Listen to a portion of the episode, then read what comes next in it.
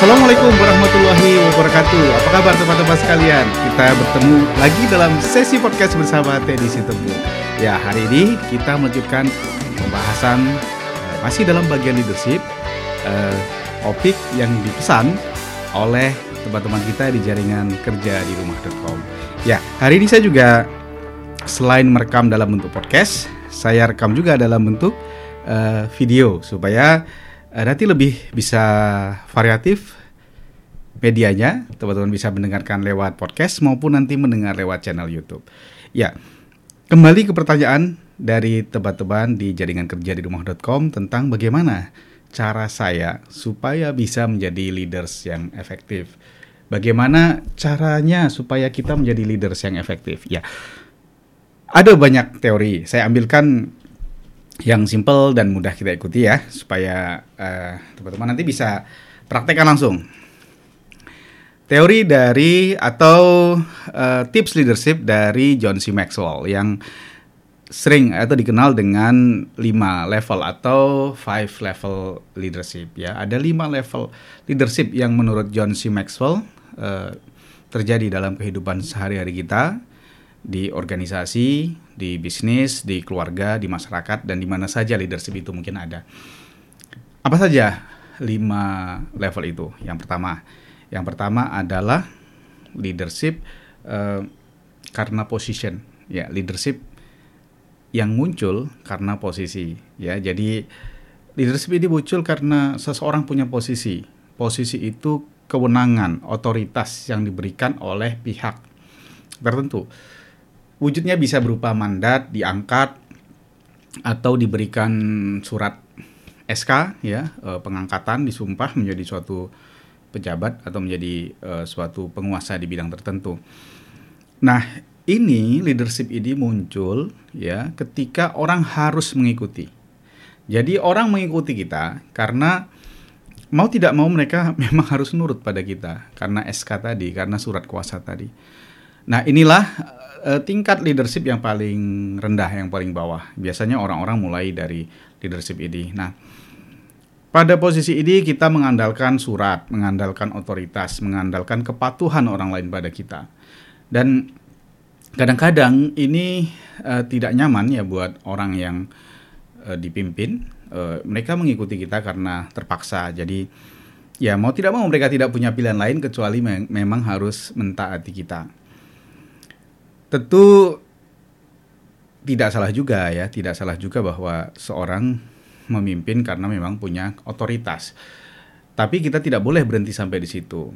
Ya, kita harus meningkatkan level-level kepemimpinan kita berikutnya. Apalagi buat teman-teman yang di bidang sales, di bidang bisnis, di bidang network marketing, di bidang sosial. Kadang-kadang otoritas itu sangat tipis ya. Tidak ada yang e, memberikan kita kekuasaan supaya kita itu bisa kemudian memimpin orang lain gitu.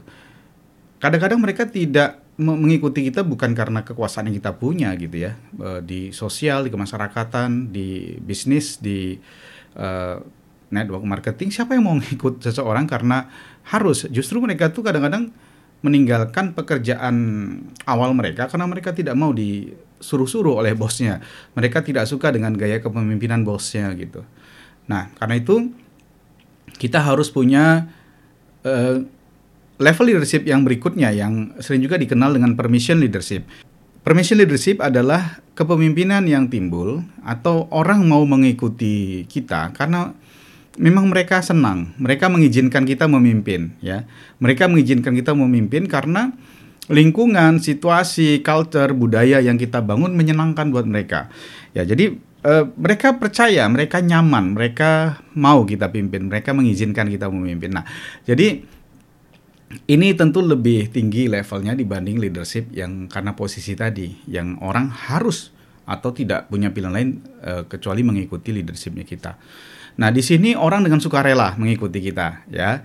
Uh, di sini kita bisa membangun followership atau membangun loyalitas orang itu dengan kedekatan, dengan suasana yang menyenangkan bagi mereka, cocok dengan dengan mereka dan mem, membangun kepercayaan, menimbulkan bahwa oh iya saya senang, saya mau mengikuti bapak ibu ini atau mbak ini atau mas ini karena ya saya nyaman berada di dalam lingkungan leadershipnya mereka gitu. Jadi uh, senang gitu ya orang-orang yang mengikuti itu mengikuti kita itu dengan sukarela dengan senang. Nah, bangunlah itu, bangun dengan kedekatan dengan mereka. Buat suasana, buat event yang membuat mereka kemudian dekat dengan kita. Ya banyak cara bisa acara yang disukai ya generasi-generasi yang sesuai kalau zaman dulu mungkin dengan suasana arisan, suasana eh, keagamaan, suasana kemasyarakatan ya, guyup, rukun gitu. Zaman sekarang mungkin lebih senang anak-anak itu diajak fun, mereka Eh, ke tempat-tempat yang mereka suka, yang mereka bisa mengaktualisasi dirinya, dan mereka nyaman berada di situ. Ya, jadi itu cara kita membangun leadership pada level yang kedua, buat mereka trust, buat mereka nyaman, buat mereka menyenangi lingkungan yang kita bangun. Oke, nah yang ketiga,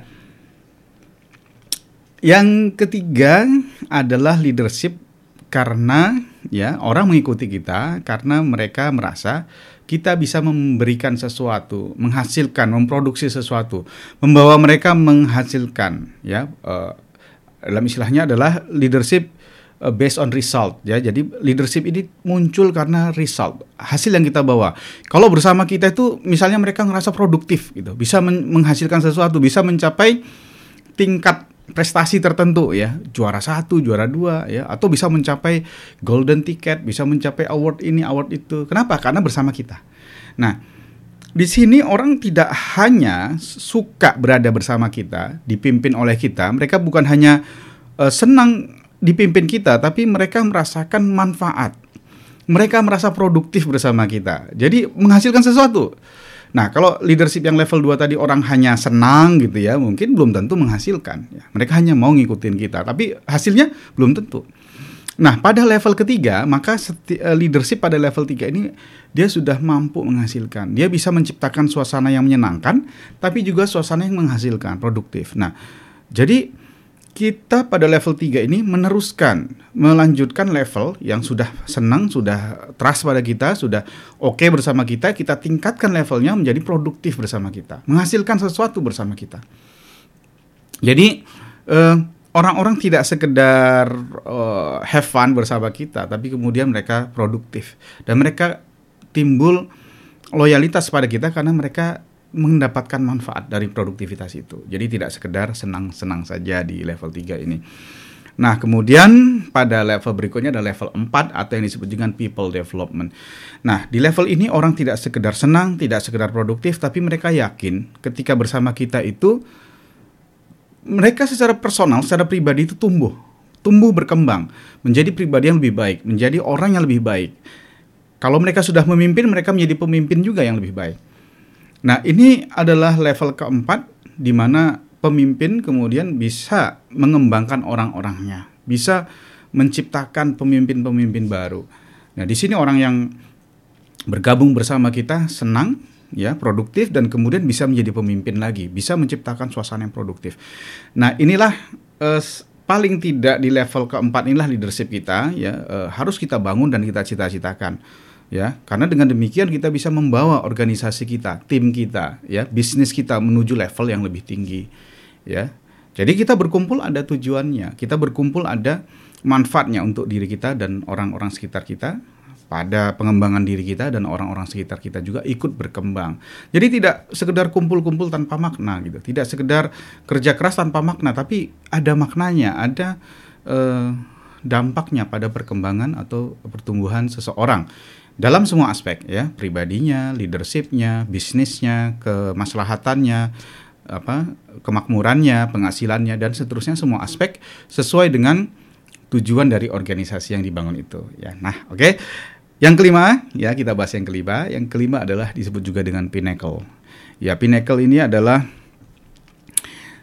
orang mengikuti kita ya, orang eh, seorang leader diikuti ini karena respect ya, karena yakin bahwa si pemimpin ini betul-betul memperhatikan kesejahteraan, memperhatikan uh, kepentingan dari followersnya. Ini level tertinggi dalam kepemimpinan yang mungkin tidak semua orang bisa mencapai itu. Para pemimpin negara, ya, para tokoh ulama, tokoh uh, pergerakan, kemerdekaan, pahlawan, ya, bahkan para nabi, ya mungkin ini pada level pinnacle, yaitu uh, kepemimpinan yang paripurna di sini seseorang tidak hanya memimpin untuk kemaslahatannya, kemaslahatan uh, anggotanya ini mencapai suatu tujuan yang lebih luhur, tujuan yang melampaui dari uh, dunia maupun waktunya. Ya, kita bisa melihat para pahlawan tuh rela mengorbankan dirinya, tidak menghasilkan bermanfaat, tidak memberi manfaat materi pada dirinya, tapi justru berkorban. Tapi toh orang banyak yang mengikuti. Berapa banyak yang mengikuti Jenderal Sudirman? Misalnya ya, berapa banyak mengikuti Sultan Hasanuddin, Pangeran Diponegoro, yang justru berkorban jiwa. Berkorban jiwa raga harta. Dan seluruh yang bisa dikorbankan dikorbankan untuk mengikuti sang pemimpin. Me mencapai visi yang telah ditetapkan pemimpin yaitu kemerdekaan misalnya. Atau para pemimpin agama para nabi. Betapa banyak para pengikutnya mau berkorban jiwa raga ya untuk mencapai visi atau cita-cita ya atau uh, pesan-pesan kenabian yang disampaikan para nabi tersebut gitu. Jadi dia tidak mendapatkan sekedar materi yaitu tadi kesenangan, pengembangan diri atau mendapatkan uh, gaji, bonus, award dan lain-lain tidak, justru kehilangan. Nah, mungkin kita tidak mencapai derajat yang kelima, derajat yang keempat sudah sangat baik untuk pengembangan organisasi kita, ya. Tapi kalau kita mau mencapai lebih tinggi lagi menjadi pribadi yang luar biasa pada level leadership yang kelima, silakan ayo kita sama-sama berusaha dan kita tekadkan kita bisa mencapai itu. Nah, itu tadi uh, lima level leadership dan di tiap level itu apa saja yang harus kita lakukan. Ya, mudah-mudahan kita semua bisa mengambil manfaat dan bisa menerapkannya dalam sisi leadership kita, dalam organisasi, dalam bisnis, dalam keluarga, ya dalam uh, kehidupan kita bermasyarakat dan bernegara.